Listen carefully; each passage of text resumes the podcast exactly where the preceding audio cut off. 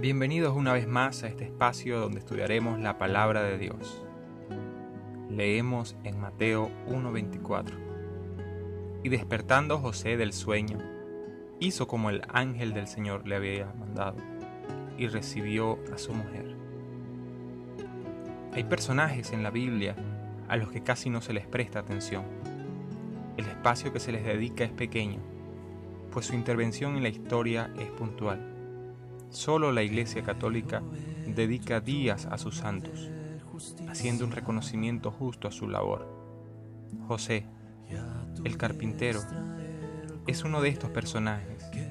Es muy poco lo que se sabe de él, solo que era el prometido de María, una jovencita a la que le tocó vivir una vida inusual, pues su experiencia desafió todas las leyes de la concepción humana.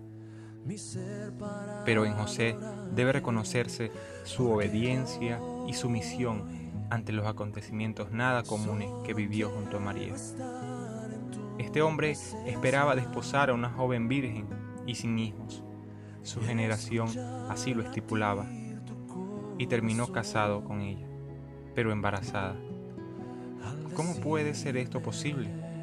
Y por supuesto, que decidió abandonarla en secreto para que nadie la señalara, demostrando así ser un hombre prudente. Pero Dios tenía otros planes. José tiene una visión y cree a todo lo que el ángel le dice. Y comienza una aventura privilegiada de criar a Jesús el Hijo de Dios. Este hombre enseñó el arte de la carpintería al Verbo Divino, por medio de quien se hizo y se sostiene todo lo creado. Sin lugar a dudas, la obediencia de José contribuyó al plan divino de salvación. Él estuvo obediente en medio de circunstancias adversas.